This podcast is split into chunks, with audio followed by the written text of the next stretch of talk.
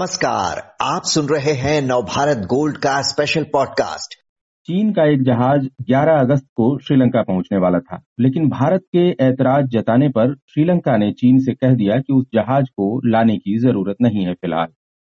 चीन क्या करने वाला था उस जहाज़ से? क्या उसकी हरकत भारत के लिए खतरा बन सकती थी?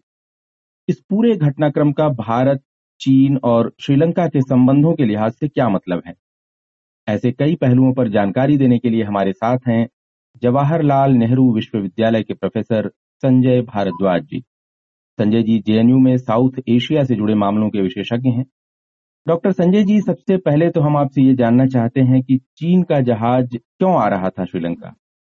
जी आ, नमस्कार। देखिए पहली बात कि आप ये स्पष्ट हो जाए कि जो श्रीलंका का सदर्न डीप सी पोर्ट है हबन टोटा वो श्रीलंका ने चीन की मदद से उसको डेवलप किया गया और उसका चूँकि लोन लिया था और लोन का रीपेमेंट नहीं हुआ, समस्याएँ आई श्रीलंकन गवर्नमेंट के सामने तो उन्होंने 2017 में उसको 99 इयर्स के लिए श्रीलंका ने जो चाइनीज़ कंपनी है Chinese merchant merchant port holding company है हांगकांग बेस्ड है, उसको 99 इयर्स के लिए लीज पे दे दिया। अब सवाल ये है कि हबन टोटा पोर्ट में एक बड़ा इन्वेस्टमेंट है और चाइनीज़ इंडियन ओशियन को लेके या अपना बेल्ट एंड रोड इनिशिएटिव को लेके बड़ा कॉन्शियस है और बड़ा इन्वेस्टमेंट है और वो चाहता है कि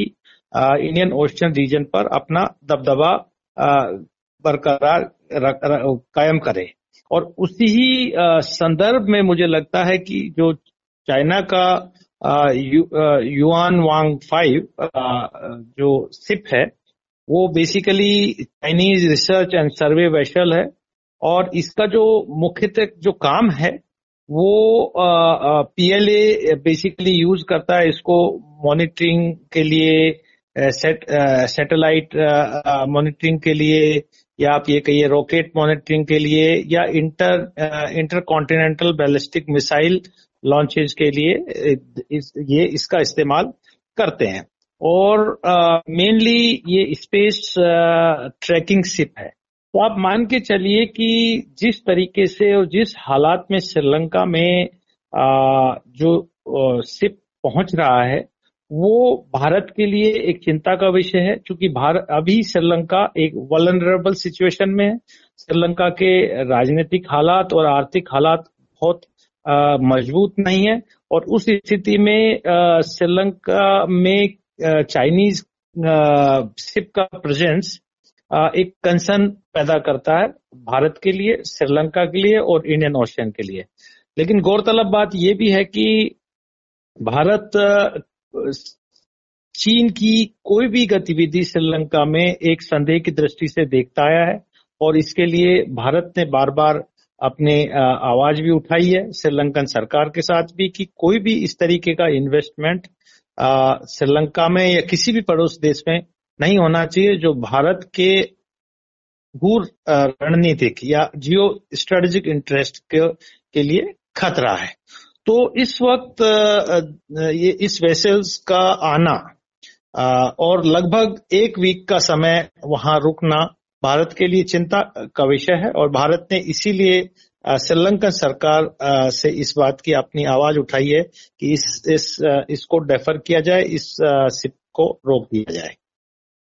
जी भारत सरकार ने जो श्रीलंका से कहा कि फ़िलहाल आप चीन से कहें कि वो इस जहाज़ को रोकें। कितना बड़ा खतरा था भारत के लिए? क्या इसके ज़रिए जासूसी भी की जा सकती थी प्रोफेसर साहब? जो, निश्चित रूप से। देखिए, मैंने आपसे कहा कि इसका इस्तेमाल पीएलए खासकर स्पेस ट्रैकिंग सिप है और जासूसी के लिए ही करता है। और पिछले कुछ समय से जो डेवलपमेंट हो रहा है इंडियन ओशियन में या इंडो पैसिफिक रीजन में, उसमें चीन काफ़ी कुछ हद तक एक्टिव सक्रिय हो गया है क्योंकि भारत अभी क्वाड का सदस्य भी बना है उसमें उसमें अमेरिका जापान ऑस्ट्रेलिया ये कंट्रीज़ जुड़े हुए हैं। तो चीन अपनी अपनी रणनीति को मज़बूत करने के लिए दक्षिणी एशिया या इंडियन ओशियन में अपना अप, अपना सर्विलेंस और अपनी मिलिट्री प्रेजेंस को बढ़ाना चाहता है और ये निश्चित रूप से पूरे क्षेत्र में अपना अपना एक जो इंटेलिजेंस तंत्र है इनका, जासूसी तंत्र है, उसको मज़बूत करना चाहता है और उसी संदर्भ में मुझे लगता है कि इस स्थिति में जब श्रीलंका बहुत वलनरेबल है आर्थिक रूप से और राजनीतिक रूप से तो इसका चीन फ़ायदा उठाना चाहता है और इसी फ़ायदे को ध्यान में रखते हुए इन्होंने, हालाँकि ये ये जो वेसल है, ये इसकी परमिशन जुलाई 12 जुलाई के लगभग दी गई है। इसकी एप्लीकेशन उन्होंने जून में रखी थी और पिछला जो सरकार थी, जो कोटावाया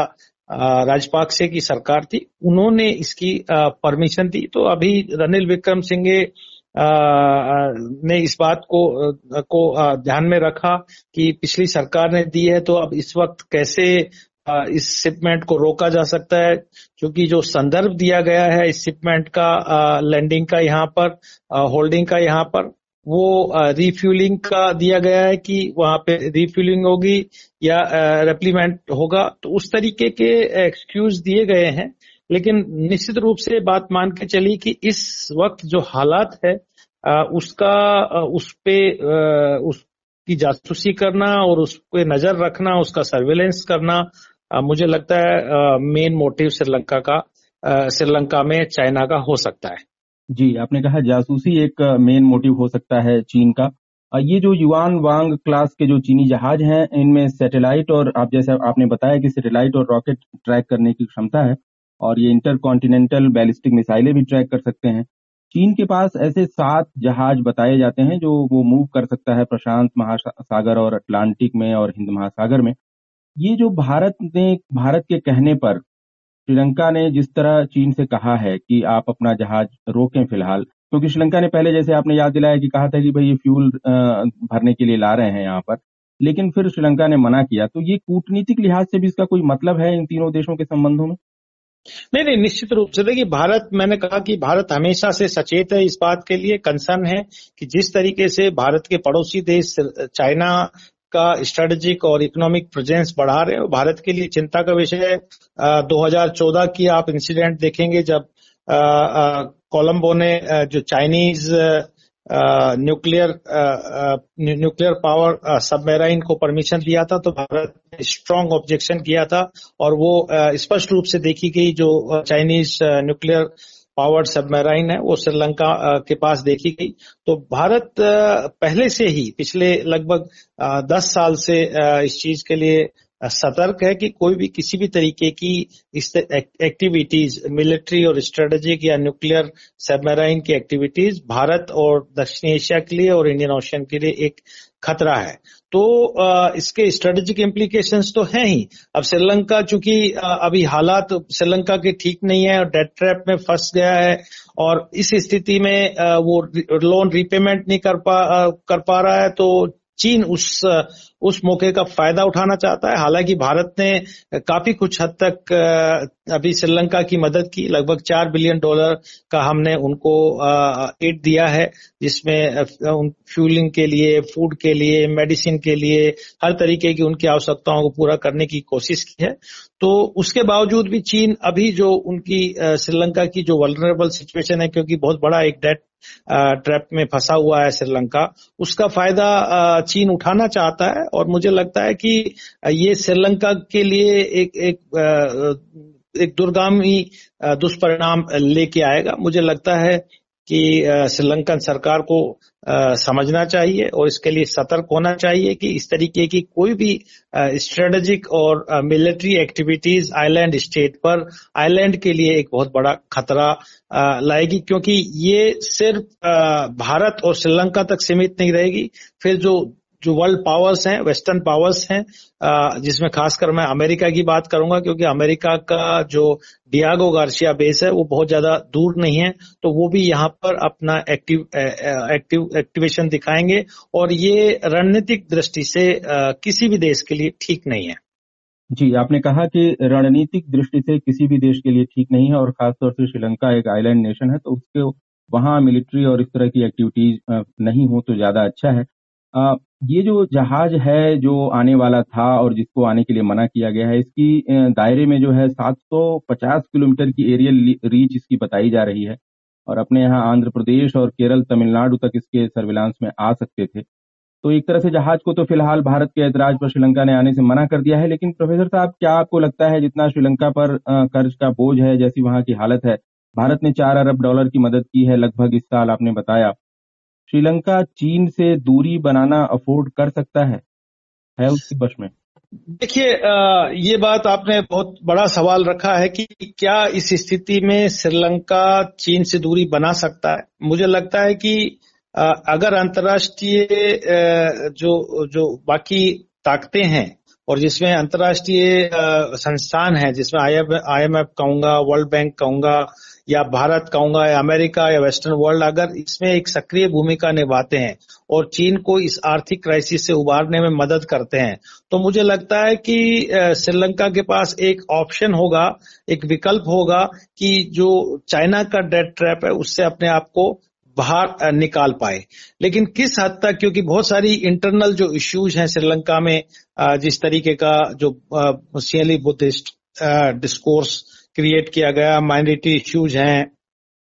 1987 का अकॉर्ड को इम्प्लीमेंट करने की बात है, या आप ह्यूमन राइट वायलेशन की बात है। उसमें इंटरनली कितना रनिल विक्रम संघे सरकार अब वेस्टर्न पावर्स के कंसर्न को, भारत के कंसर्न को अकोमोडेट कर पाएँगी।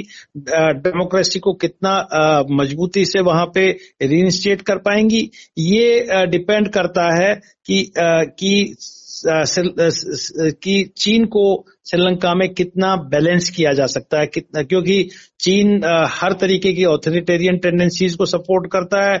उनको ह्यूमन राइट्स से इनसे कोई दूर दूर का नाता नहीं है। तो ऐसी स्थिति में श्रीलंका के जो आंतरिक हालात है, उसमें भी मजबूती लाने की ज़रूरत है।